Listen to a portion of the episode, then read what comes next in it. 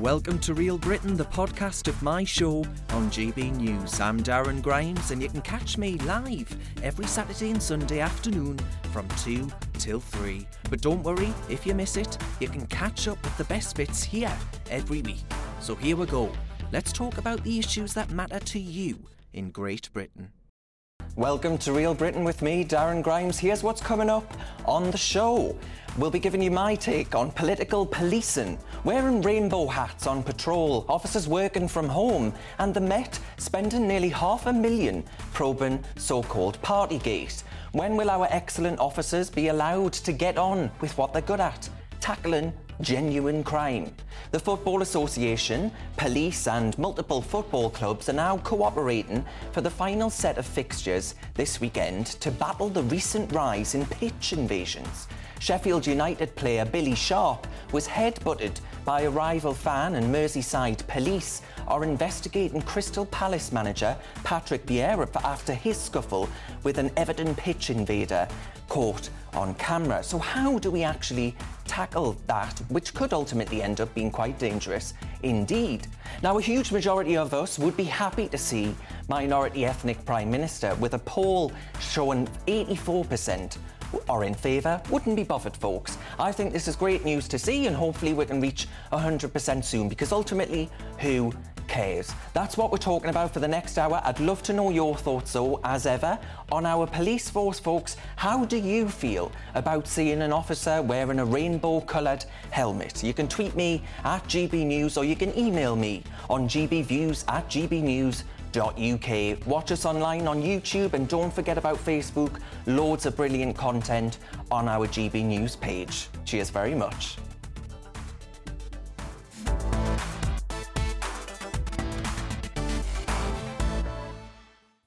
Now, on that topic of policing, it was one of the most striking and infuriating images of the week. Police Superintendent James Sutherland patrolling around his patch of Cambridgeshire, wearing a garish rainbow helmet in the name of International Day Against Homophobia, Transphobia and Biphobia. This, folks, it got me thinking. I wonder when the cops will have a national day of actually investigating crime instead of virtue signalling for the Internet Day. One to think about. The image seemed to sum up a couple of bad weeks for British cops, a week in which they have pulled in every direction by fashionable politics of the day and away from what I think they're actually good at, which is tackling real crime. Numerous forces have rolled out trendy so-called modern workplace policies. The Telegraph reported yesterday, allowing cops to investigate rapes and murders at home. I mean, really? We also learnt that promising not to investigate historic lockdown breaches, the Met have spent a whopping £460,000 probing Partygate. Meanwhile, a lady who nudged an Extinction Rebellion protester who was laying in front of her car, preventing her from getting her child to school, criticised the police for double standards after she received a fine and a driving ban. I've no doubt that they were pretty soft on what happened to the Extinction Rebellion protester that was blocking the road, though. She said it's the police that have pushed this. They're really going for this. And she's a working mum, Cherylin Speed. She added that she thinks it's double standards and that drivers who were delayed by the protests all called the police and they didn't come. I think she's got a point here, right? Instead of doing the work of eco-extremists, of Black Lives Matter or the LGBT lobby, a police officer should be able to do the job of a police officer. Novel idea, I know. How many of us have been utterly perplexed by the sight of these clown-like patrol cars embellished in the colours of the rainbow to raise awareness for the LGBT community that purport to give confidence to our LGBT plus community, whatever that is, and other underrepresented groups. Or we've seen cops dancing with Extinction Rebellion as they block roads or kneeling even with BLM lockdown breachers. I tell you what would give confidence to every taxpayer in Britain. The police being able to do their jobs in a police station, not at home, serving all of the British public, be that gay, straight, black, white, trans, whatever. BLM, Extinction Rebellion and members of the LGBTQ plus clad, rainbow clad, alphabet soup, whatever they call themselves these days, not at their own houses at risk of burglary, right? Investigate genuine crime.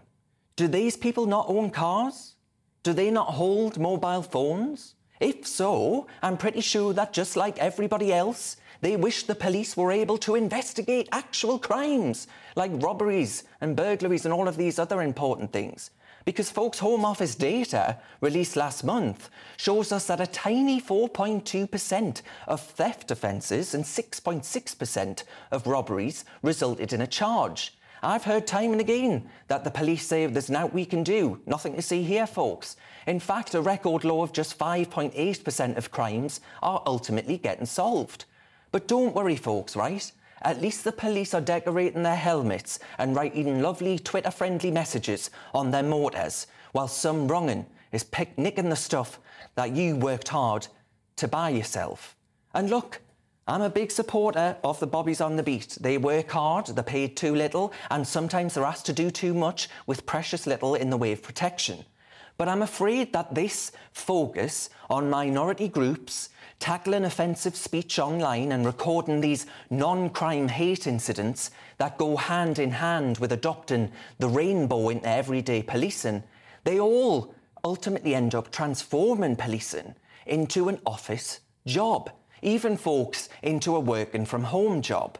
Now, I'm one of those with a non-crime hate incident against my name for causing offence online. Some police officer, instead of investigating an actual crime, will have been left recording my non-crime for offending somebody on Twitter. If you ask me, it is utterly cartoon. It is taking the Michael out of the taxpayer.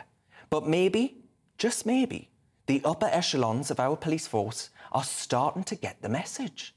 Her Majesty's new Chief Inspector of Constabulary has said last week that our cops are not the thought police. His words, not mine. And they should actually focus on dealing with actual offences and keeping the public safe. Again, his words, not mine. Andy Cook told The Times, we follow legislation and we follow the law. Simple as that. Policing is busy enough dealing with the serious offences that are going on. Busy enough trying to keep people safe. Hear, hear, Andy. Music to my ears, I tell you. But actions speak louder than words. It's time for real change in British policing. The police ought to be told that identity politics isn't for them. Why, oh why, would any hardened criminal take British policing seriously when their priorities are to paint anything they can in rainbow colours? What's next? Handcuffs with the trans flag. We don't allow the armed forces to ramble about the world draped in rainbow colours like an armed to the teeth clown. Why should our police force be any different? It's an embarrassment. Let's get our bobbies on the beat, back on our streets, off of our tweets and delete the police's politicised retreat.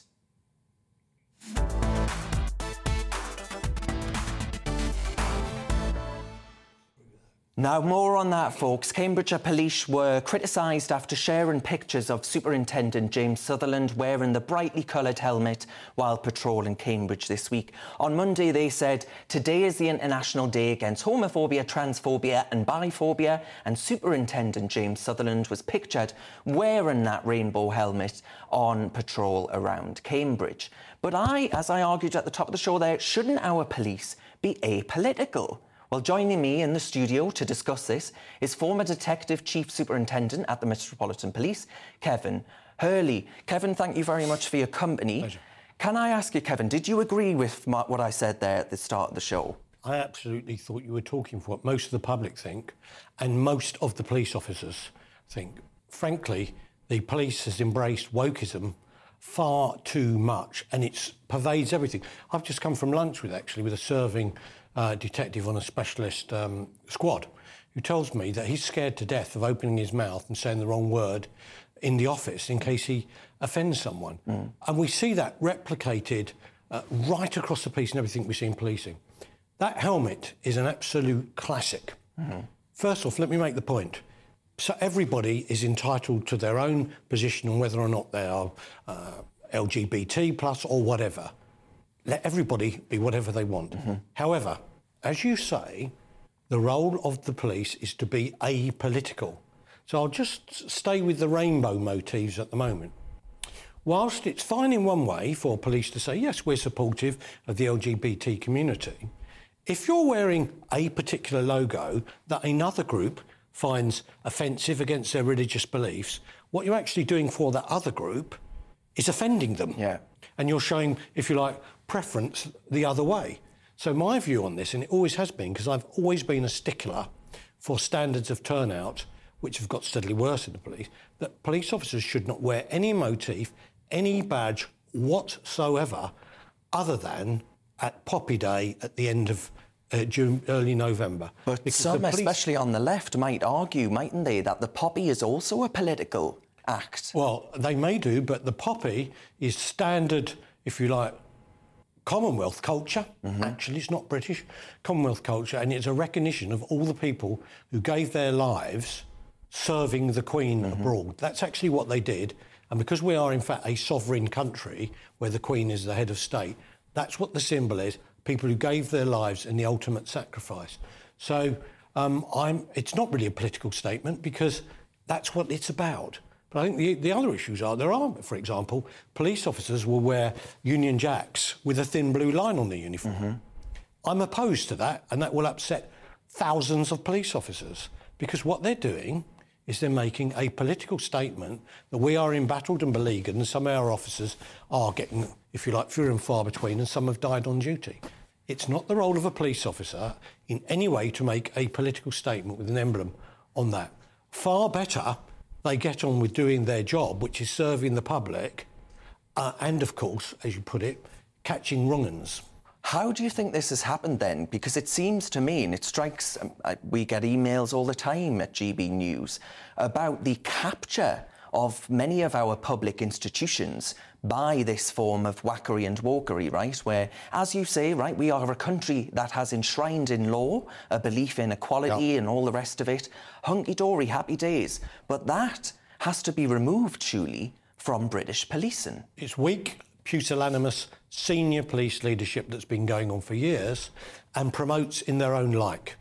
If you don't, if you like, mind your P and Qs, you don't say whatever's the next politically correct thing to do in the police, you don't move on. So we then end up in a situation where you've got chief constables around the country, for example, will be wearing the rainbow motifs, or they'll be wearing whatever badge is appropriate, whether it's support breast cancer, care of police survivors. All of these are laudable causes and reasons why, if one's off duty and in plain clothes, you might want to show your support.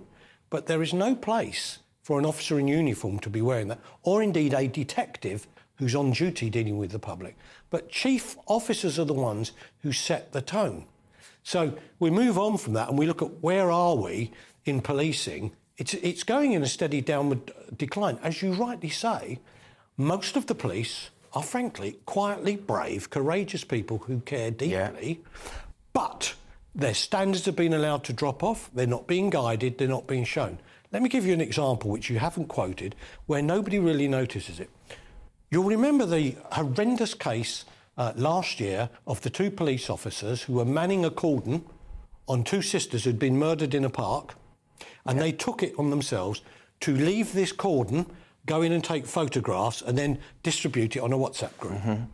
Everyone was rightly horrified because this was appalling, disgraceful, very offensive for the family. I have not heard a single person, particularly a senior police officer, picking up what that actually was all about and the true import. The reason I say that is this.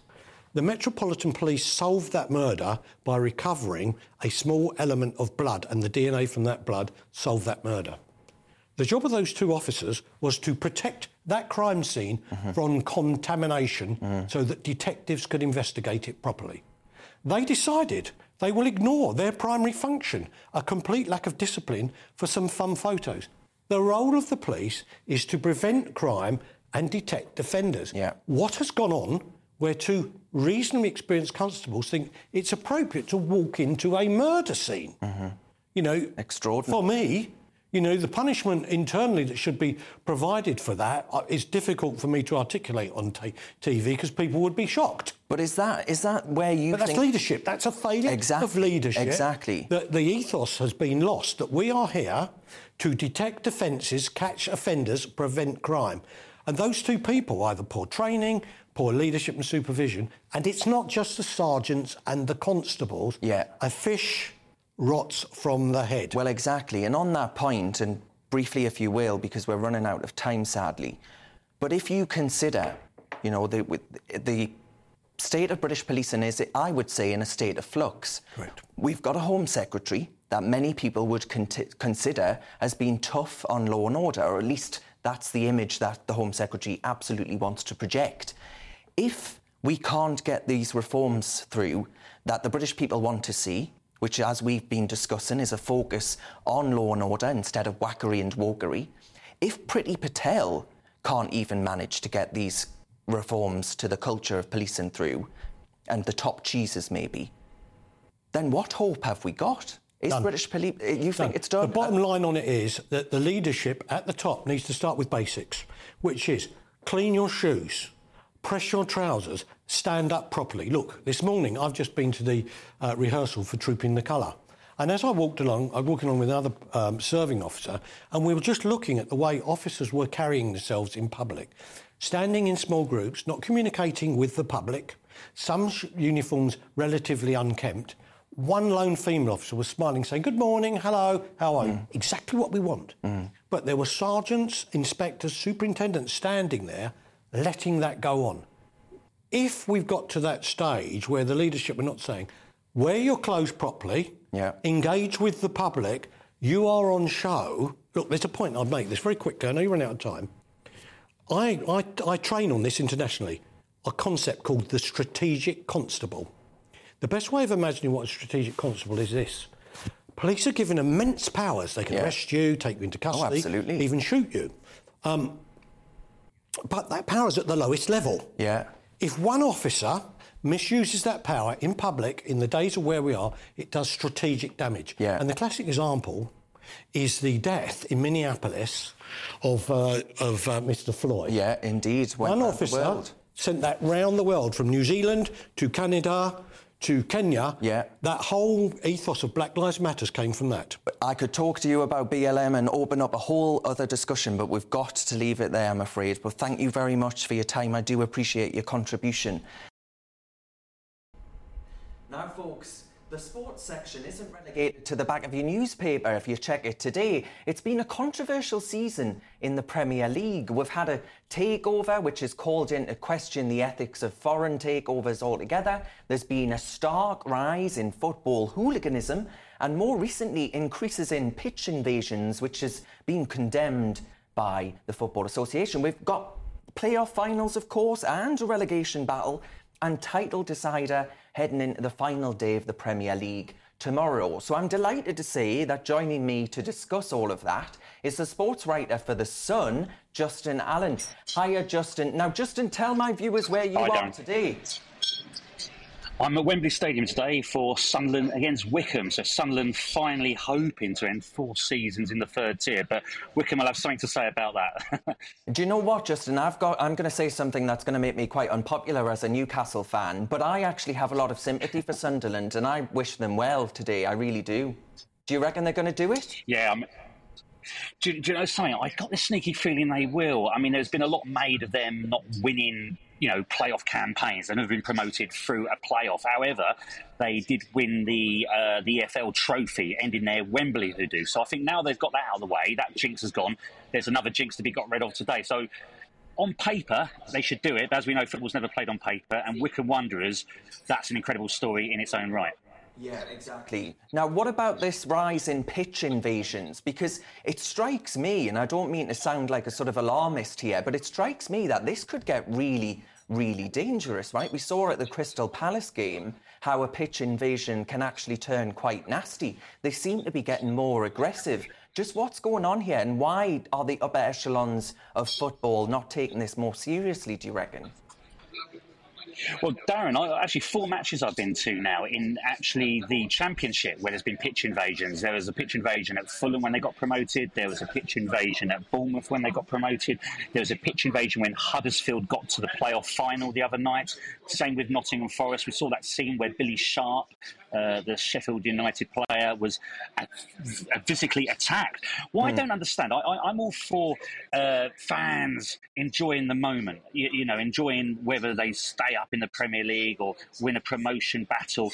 But it's quite another thing to come onto the pitch and goad the opposition fans or goad the opposition players or even attack them. But what's alarming is really the sort of uselessness of the stewarding, really. I mean, they know it's going to happen, and it just seems that they're just allowing them to come on. And I think, you know, as I say, the scenes that we've seen recently at Crystal Palace and at Nottingham Forest are very, very worrying. Indeed. I mean, for me, right, these are just a few bad apples, so we mustn't tar the game, right, with a few idiots, frankly, who have been ruining it for everyone else, because I think you get far too many, and you know this better than I do, far too many on the likes of Twitter.com who sneer at football and want to tar every football fan with the same brush, don't they? Yeah, that's right. I mean, as I say, I've seen lots of, the majority of people, 99% of those fans that run onto the pitch, they just want to celebrate their team. It's been a long, hard season. They've been successful in whether they've survived from relegation or got promoted. And, you know, it's all great to be getting selfies and singing and dancing with your team. I'm all for that.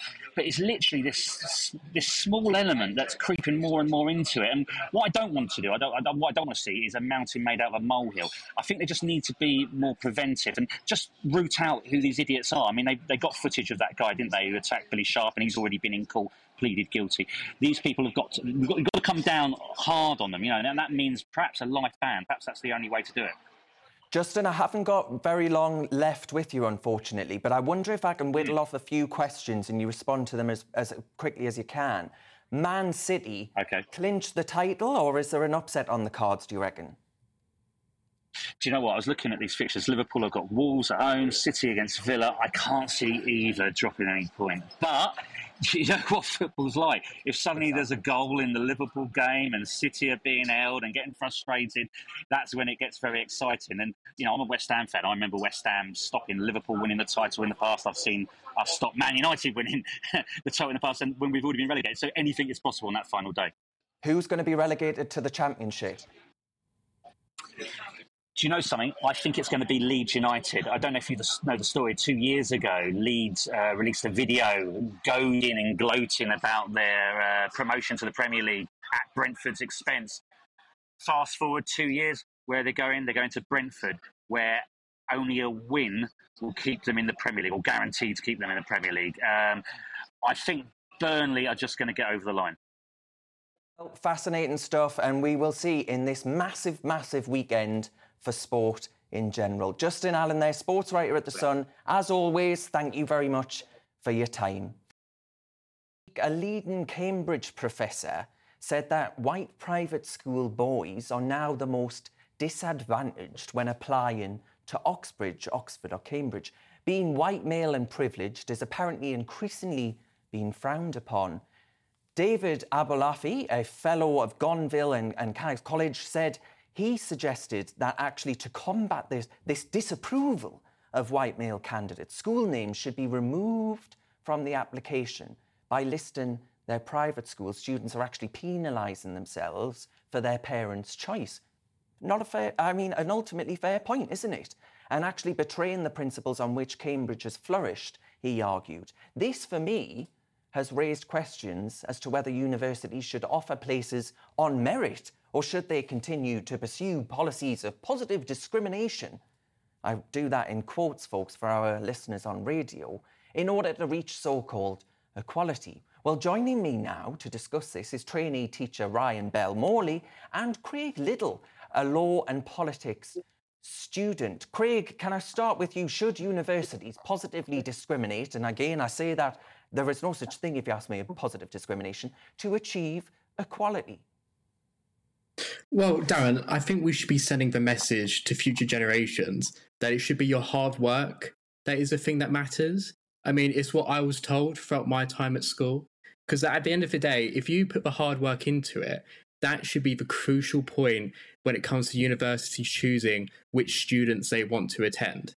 Now, you know, there's other ways in which universities can get around this issue of having more people from other walks of life to attend our universities, whether that's through the introduction of foundation degrees, which I think is an excellent way of allowing a wider breadth of students to attend a university, but still through their merit, not because of a simple tick box.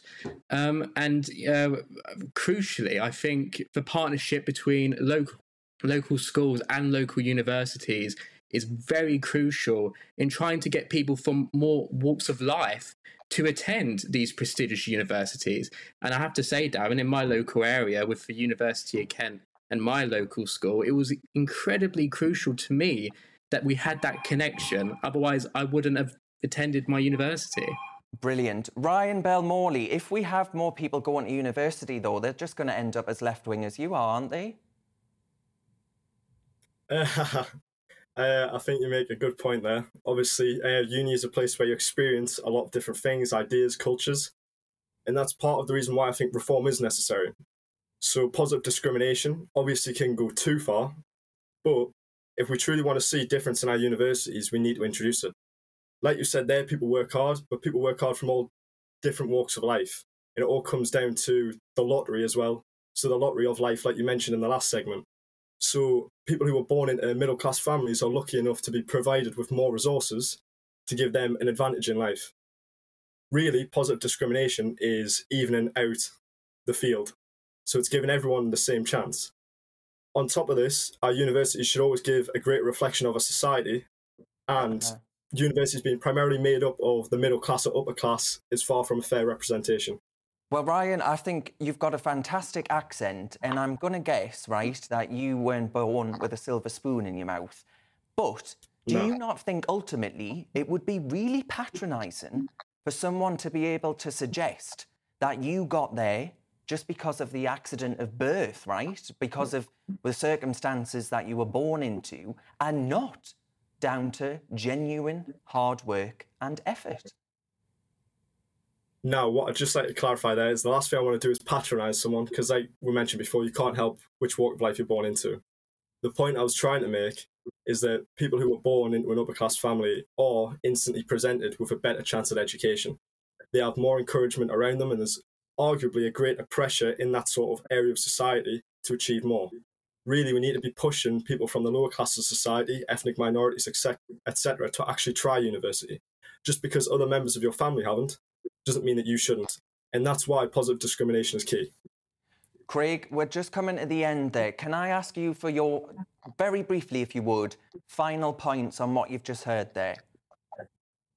Well, to go back on what the gentleman said, I mean, to be quite frank, as I just said, but the crucial thing here, I think, is the partnership between local universities and local schools, because that, at least in my area, is what unlocked people from disadvantaged backgrounds to actually go and attend university. And it is working. We've seen throughout the years that more and more people are attending university from poorer backgrounds. And that's something we should all be celebrating. And to me, that just shows how unnecessary this whole thing is turning out to be.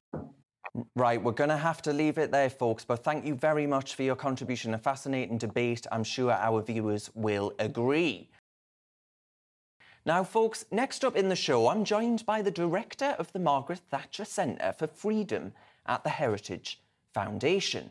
Not only is her legacy, including, of course, free trade and lower taxation, under attack, but a new bronze statue of the Iron Lady in her hometown of Grantham has been physically attacked this week, with people actually selling eggs to pelt at the statue outside of it. So I'm joined now by Niall Gardner.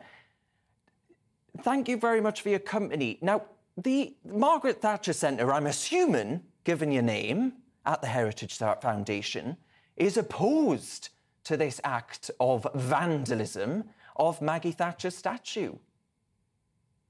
Well, Darren, many thanks for having me on the show today. And yes, without a doubt, and this act of vandalism against Margaret Thatcher's statue in Grantham is an absolute disgrace.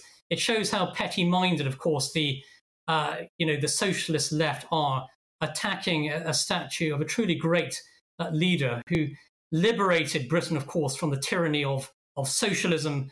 She won 3 general elections in a row. She restored British greatness on the world stage.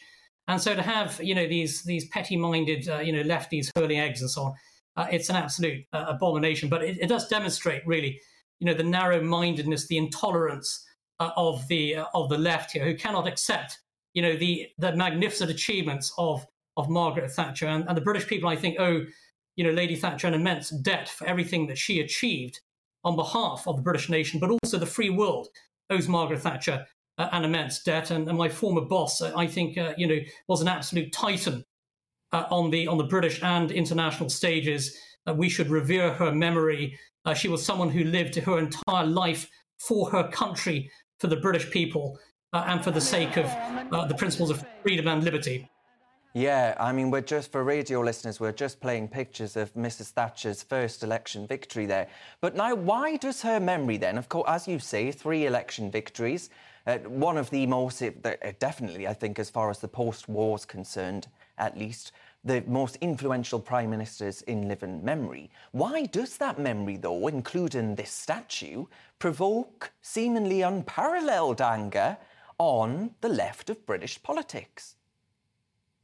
It's a good question. So many decades after Margaret Thatcher was Prime Minister, you still have this venom and hatred, from the left. Well, I suspect it's because the left lost, the socialists lost, conservatism won. The principles of liberty, freedom prevailed over the tyrannical ideas of the left. So there's a lot of resentment from the left. And also, of course, Margaret Thatcher played a pivotal role as well, actually, in the development of Brexit. In fact, her 2002 book, Statecraft, was the genesis of Brexit, where she called for the UK to renegotiate its relationship with the European Union. If it didn't get what it wanted, she said, Britain had to leave. That's exactly what happened. And so you have also, the Brexit factor as well. And the reality is that, conservatives prevailed over, a very dark period in British history when Labour ran the country in the 1970s. Britain was the sick man of Europe. Margaret Thatcher restored Britain as a self-confident, a truly great nation on the world stage, and she defeated the scourge of the far left, who were destroying Britain as we knew it. Actually, Britain was a declining nation when Margaret Thatcher took over as Prime Minister, and she restored the great in Britain, and she restored the self-confidence of a nation that today, I think it's an infinitely stronger country as a result of Margaret Thatcher's leadership. Right, Niall. So what would she have made? You mentioned the Euroscepticism there that ran through the later years, certainly, of Margaret Thatcher's premiership. What do you think she would have made? And I think it's safe to say that we're of the view that Mrs Thatcher was a staunch unionist as well, right? So look what she did in Northern Ireland very, very robustly. What would she have made of this Irish Sea border that's been created by the Northern Ireland Protocol? Yeah, that's a great question. This is a big issue right now on both sides of the Atlantic. And, Margaret Thatcher would have fully supported, I think, the efforts taken right now, actually, by the British government to amend the Northern Ireland Protocol. It isn't working. It's a deal that was actually a protocol that was forced on the British people by the European Union as part of the deal to get out of the EU. This is a very bad deal for the United Kingdom. It's a terribly bad deal, I think, for the wonderful people of Northern Ireland, who are, in effect, discriminated against as a result of the protocol. The protocol is hugely flawed, and the European Union is trying to defend the indefensible. And I think the Boris Johnson government is 100% right to try and address what is going on, to change the protocol, to take unilateral action with regard to the protocol, because the EU is not negotiating in good faith. The EU is behaving with incredible arrogance here. And, Margaret Thatcher would have strongly stood up to the European Union over this. And she would have told the EU it is no business dividing the United Kingdom. And Northern Ireland basically is split off from the rest of the UK in terms of being forced to be part of the EU single market. It's discriminated against. This is unacceptable. It's also unacceptable, frankly, for Nancy Pelosi, the US Speaker of the House of Representatives, to be lecturing Britain on this issue. That's an absolute disgrace. She needs to mind her own business and keep out of this.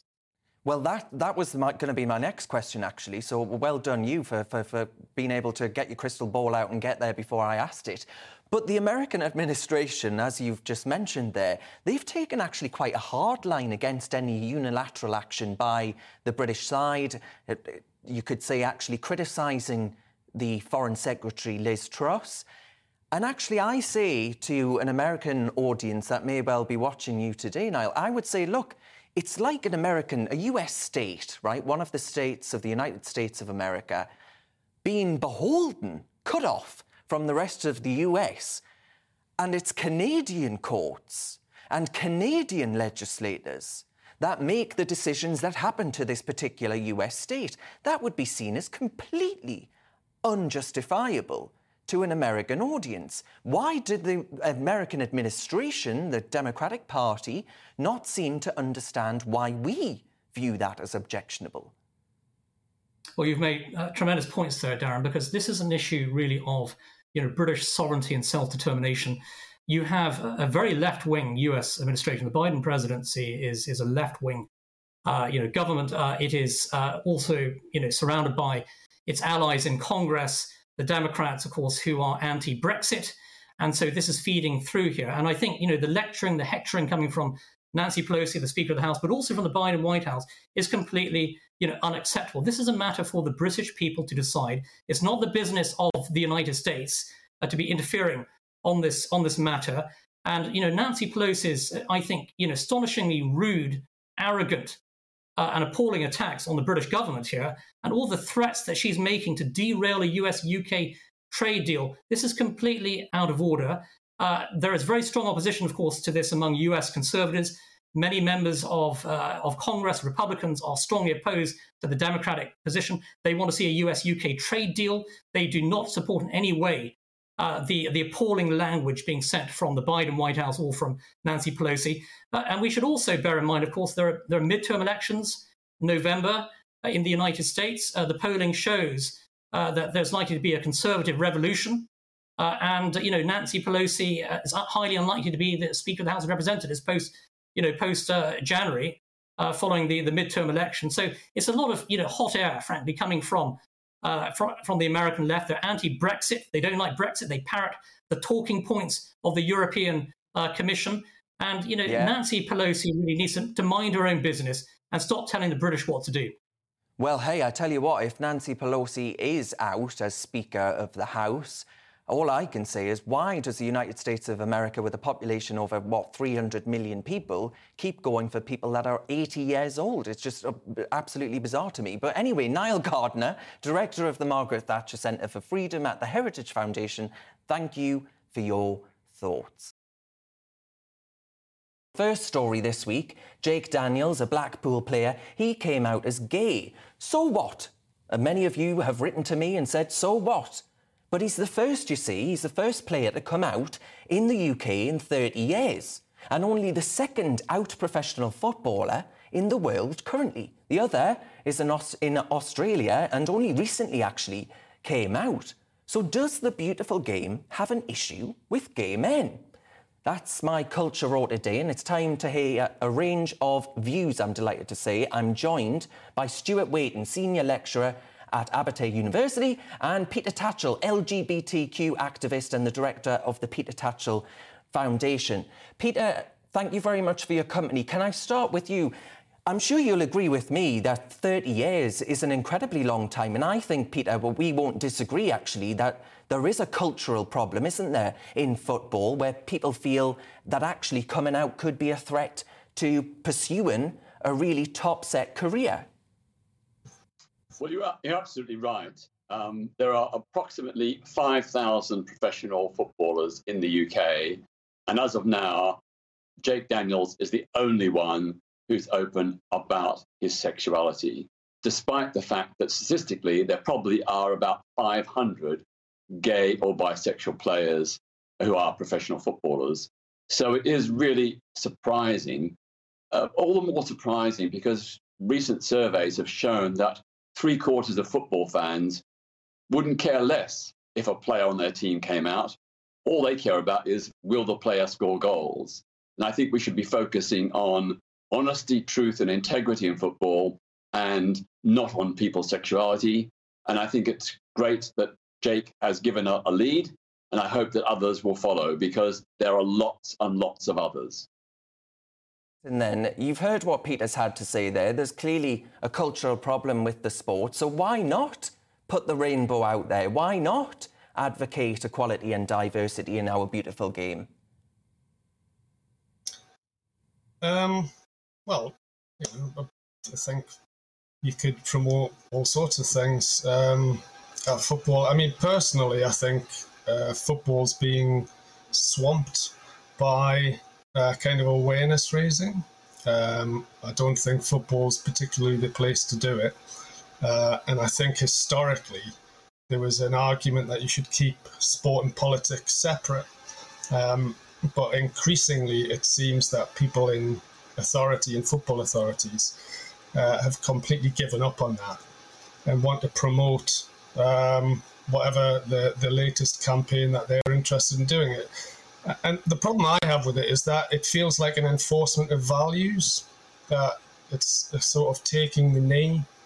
And I take Peter's points, although I'm not sure to what extent the footballers coming out or not coming out reflects a problem of homophobia, which again, I mean, there's a book on this. I don't know if Peter's figures are similar to the book that's been written about homophobia in football, which makes the conclusion from their research that actually football fans are pretty much like, you know, what you'd expect, is they don't really care. And I mean, I the first ever left-wing newspaper I ever sold was in the revolutionary hotbed of Kingston upon Thames, and it was in defence of gay rights, and that was 30 years ago. And I think it's been one of the greatest changes in British culture and Western culture, that we now basically accept that gay people should be free, equal, et cetera, and everything else. And I suspect if you asked football players and fans, they would say something similar. So I think the question you're raising about why do footballers not come out, I mean, I played football, at, and I can tell you that being a bloke in a changing room in a football atmosphere is a blokey kind of atmosphere, and I suspect that's part of the reason that gay men do not particularly want to come out. I think it's also that people might just want to have a private life. And they think that some of the fans might take the mick, and they just don't want to give them that opportunity. I don't think it necessarily means that football is drenched in homophobia like society is. So, Peter, on that point then, on what Stuart has just said there, do you think that ultimately we have moved on as a society? Most people say, I don't care, so, you know, why do you feel the need to come out?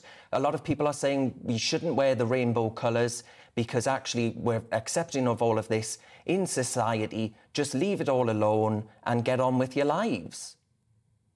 Well, first of all, this is not a political issue. It's a human rights issue. It's how we want to have a kinder, gentler, more inclusive society where everyone feels welcome. The problem is that historically, gay and bisexual men have been deterred to either play football or go to football matches because it was in the past a very homophobic experience. As I said, the number of fans who are anti-gay now is probably only about a quarter of fans, but that is still a sizable minority. And we know that football clubs like Brighton, for example, regularly get jibes, homophobic jibes from rival fans. So it is a problem. And players do fear that if they come out, they'll be subjected to taunts, which will put them off the game.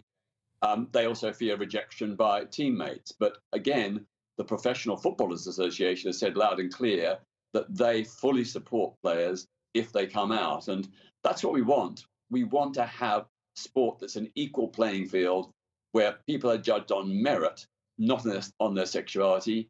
And we know that lots of straight footballers regularly brag about their girlfriends and wives and going on holidays with them. Why shouldn't gay footballers be able to do the same? Okay. So, Stuart, do you think ultimately this is actually an issue where the Twitter classes, for example, sneer at the game itself, right? They view football fans as being thick, ignorant, bigoted working classes who just wouldn't get this sort of thing. So actually you need to wear a rainbow in order to actually change their point of view. Is that what this is? Yeah, I think there's an element of snobbery involved in it, not just on this issue, but the race issue is even more clear where, you know, so I watch Sky, I watch a lot of football and so on. And, you know, you get these flashing, almost like subliminal messages about be against racism, flash across your screen. And the thing is, I agree with Peter's sentiment, but I think if there was a different type of message being flashed across your screen, you would probably think this is a kind of form of Maoism, you know, where you're trying to change the values, you know, to educate yourself. And you constantly have this at football. And the thing is, it's not really education. It's a kind of dogma. It's a kind of wagging finger, right, which is constantly done. And this the footballer that you mentioned in France, I mean, I think you have a situation there where a Muslim footballer doesn't want to wear anything to do with... Which, in my view, we shouldn't have to, right? I don't think anyone should ultimately be coerced to do anything that they don't want to. It's a fundamental value. And that's where we find a problem. Yeah, we find a problem where basic freedoms like freedom of conscience of an individual are being forced upon him. And he is meant to adopt a belief that he doesn't believe in what is his workplace, which is, to me, is quite authoritarian and worrying. Peter, sadly, I've only got a few seconds left, but I just want to give you a chance to respond to that point. Well, let's just say there was a white racist player who refused to acknowledge and support black players. We wouldn't accept that. We would say that there's no place in football for racism. And I think we should have the same attitude towards homophobia, a zero tolerance. And I think wearing rainbow laces or lanyards, that is not a political issue. It's a human rights issue. And it's ultimately authoritarian. You're being authoritarian. You're trying to force your values on other people. OK, folks, I'm sorry. We're going to have to leave it there and agree to disagree. That was Stuart Waiton, the author, academic and football writer, and Peter Tatchell, the LGBTQ activist. Thank you very much for your time today. Next up, folks, Linton-on-Ouse, a tiny North Yorkshire village with a population of under 1,000. It's set to host a new asylum seeker processing facility that could hold 1,500 single men. It actually means that 70% of residents are going to be asylum seekers, and the first men could arrive in just weeks. Locals are less than happy, I think it's safe to say, with the plan to build the centre in a former RAF station on the outskirts of the village. They spoke to GB News about their concerns. Everyone is saying that it's the wrong place to put 1,500 asylum seekers. There's no facilities for them. We're not against the refugees. If it was 1,500 British white lads, it'd still be the same. It's overpowering. It would mean for our village that the asylum seekers outweigh the villagers by 3 to 1, which is very intimidating for people living in the village, the community. It's upsetting. Yeah, it's just really about, like, safety for us women. I feel like there's no safety put in place, and it's things like me and my friend going out for a run. We will no longer be able to do that anymore.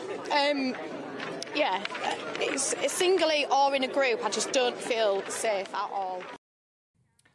Quite the report there. Would you feel confident with one of these asylum seeker processing centres in your area? This week, Kevin Hollinrake, the local MP, has said that the centre would devastate the community. Pretty strong stuff. So joining me now is Dr. Olga Matias from Linton-on-Ouse Action Group. Olga, thank you very much for your company today. Do you actually agree with Kevin Hollinrake, your MP there? Do you actually feel like you're getting good representation on this issue? Darren, I think Kevin's doing a superb job at trying to knock some sense, shall we say, into the Home Office. I'd like to just pick you up on one thing that you said when you introduced this article on your programme. The RAF station is not on the outskirts of the village. It's actually slap bang in the middle of the village. There's one road, and as you get to about halfway down the road, you turn into the entrance of the RAF base. So it does Migrant Centre highlight is going to be. Dark. It's at the very heart, isn't it, of the community then? It's at the very heart, yes. Yeah. And that just... So yes, Kevin's doing a good job. And how successful is your campaign then, ultimately? Have you ever seen the community so incensed about an issue before? I just want to clarify with you, Darren, that the community is incensed with the Home Office. It's the Home Office behaviour that has gone counter to anything that we in this country should expect from our government. They've gone against every single regulation, guideline or policy that they have set out, that they as a government have let us, the population, know that is a framework of behaviour. They are accountable to us. Their first duty is to look after and keep the population safe. They have rules about consultation. There has been zero consultation on this.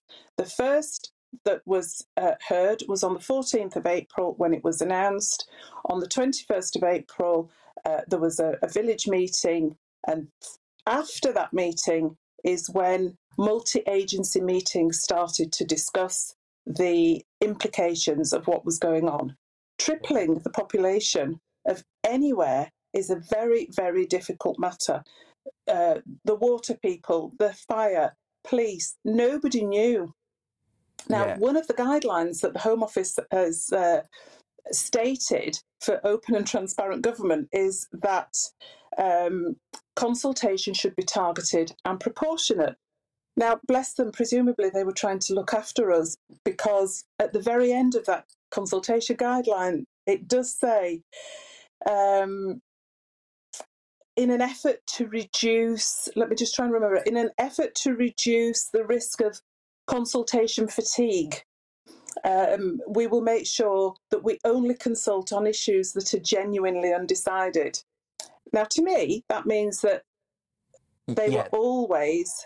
There's no democratic consent there, is there? No democratic consent whatsoever. Exactly.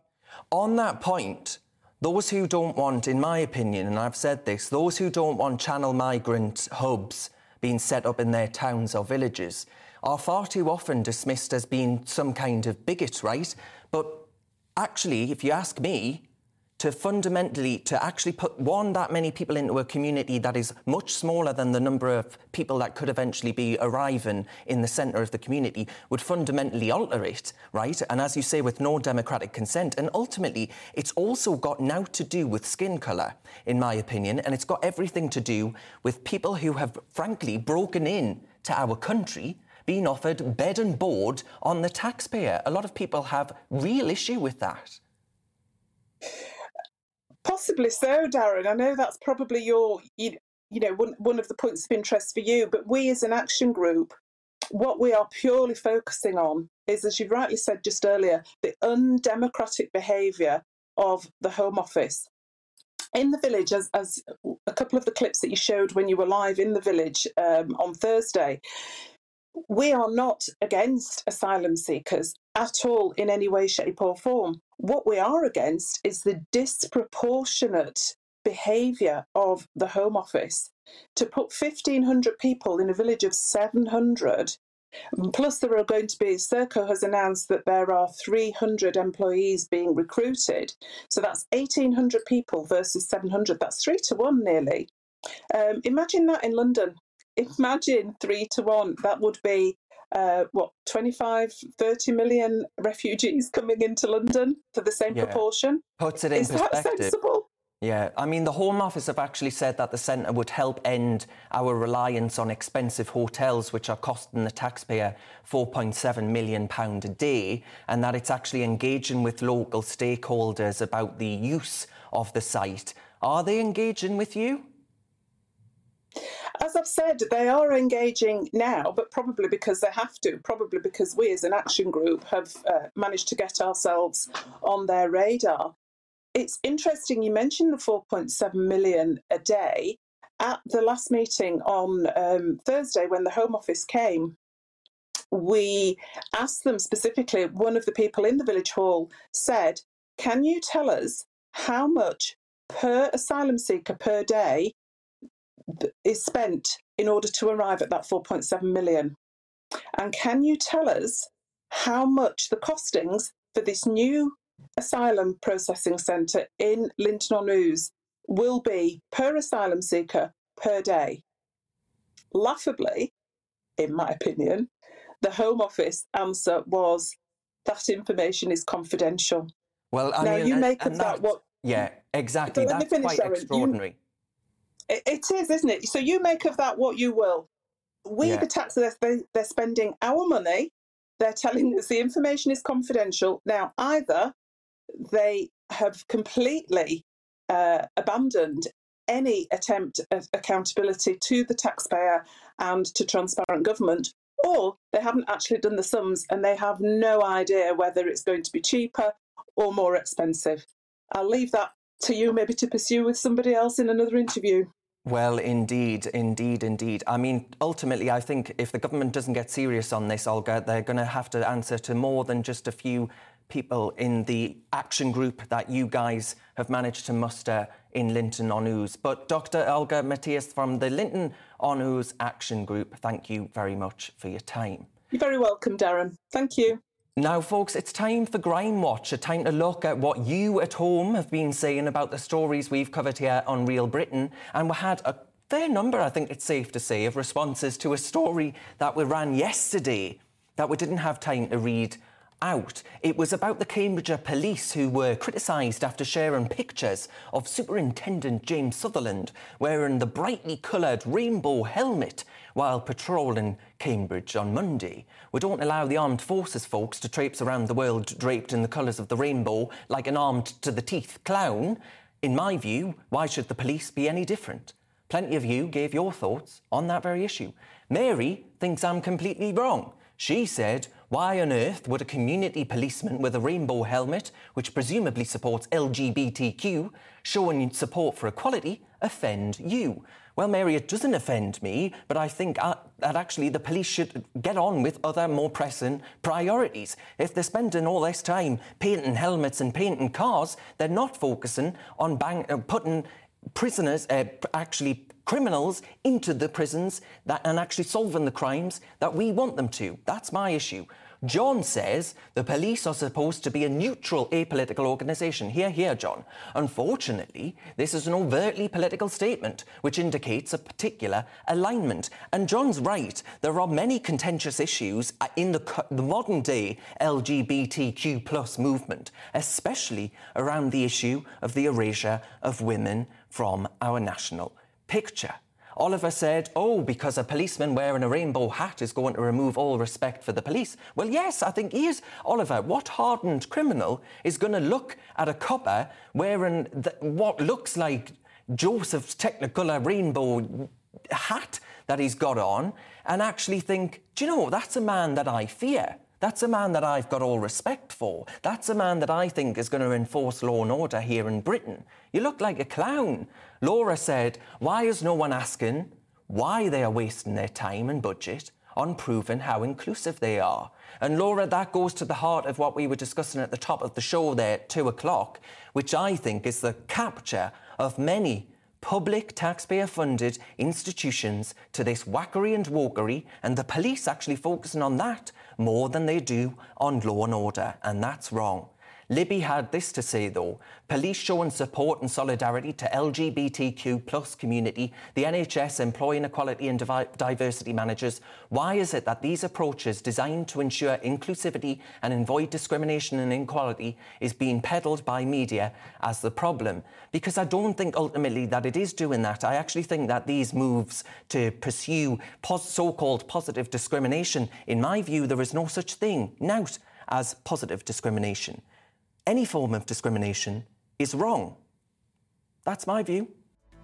Thanks for listening to Real Britain, the podcast. Don't forget to subscribe so you'll never miss an episode. And if you enjoyed it, leave us a comment. I'll see you next time for more Real Britain.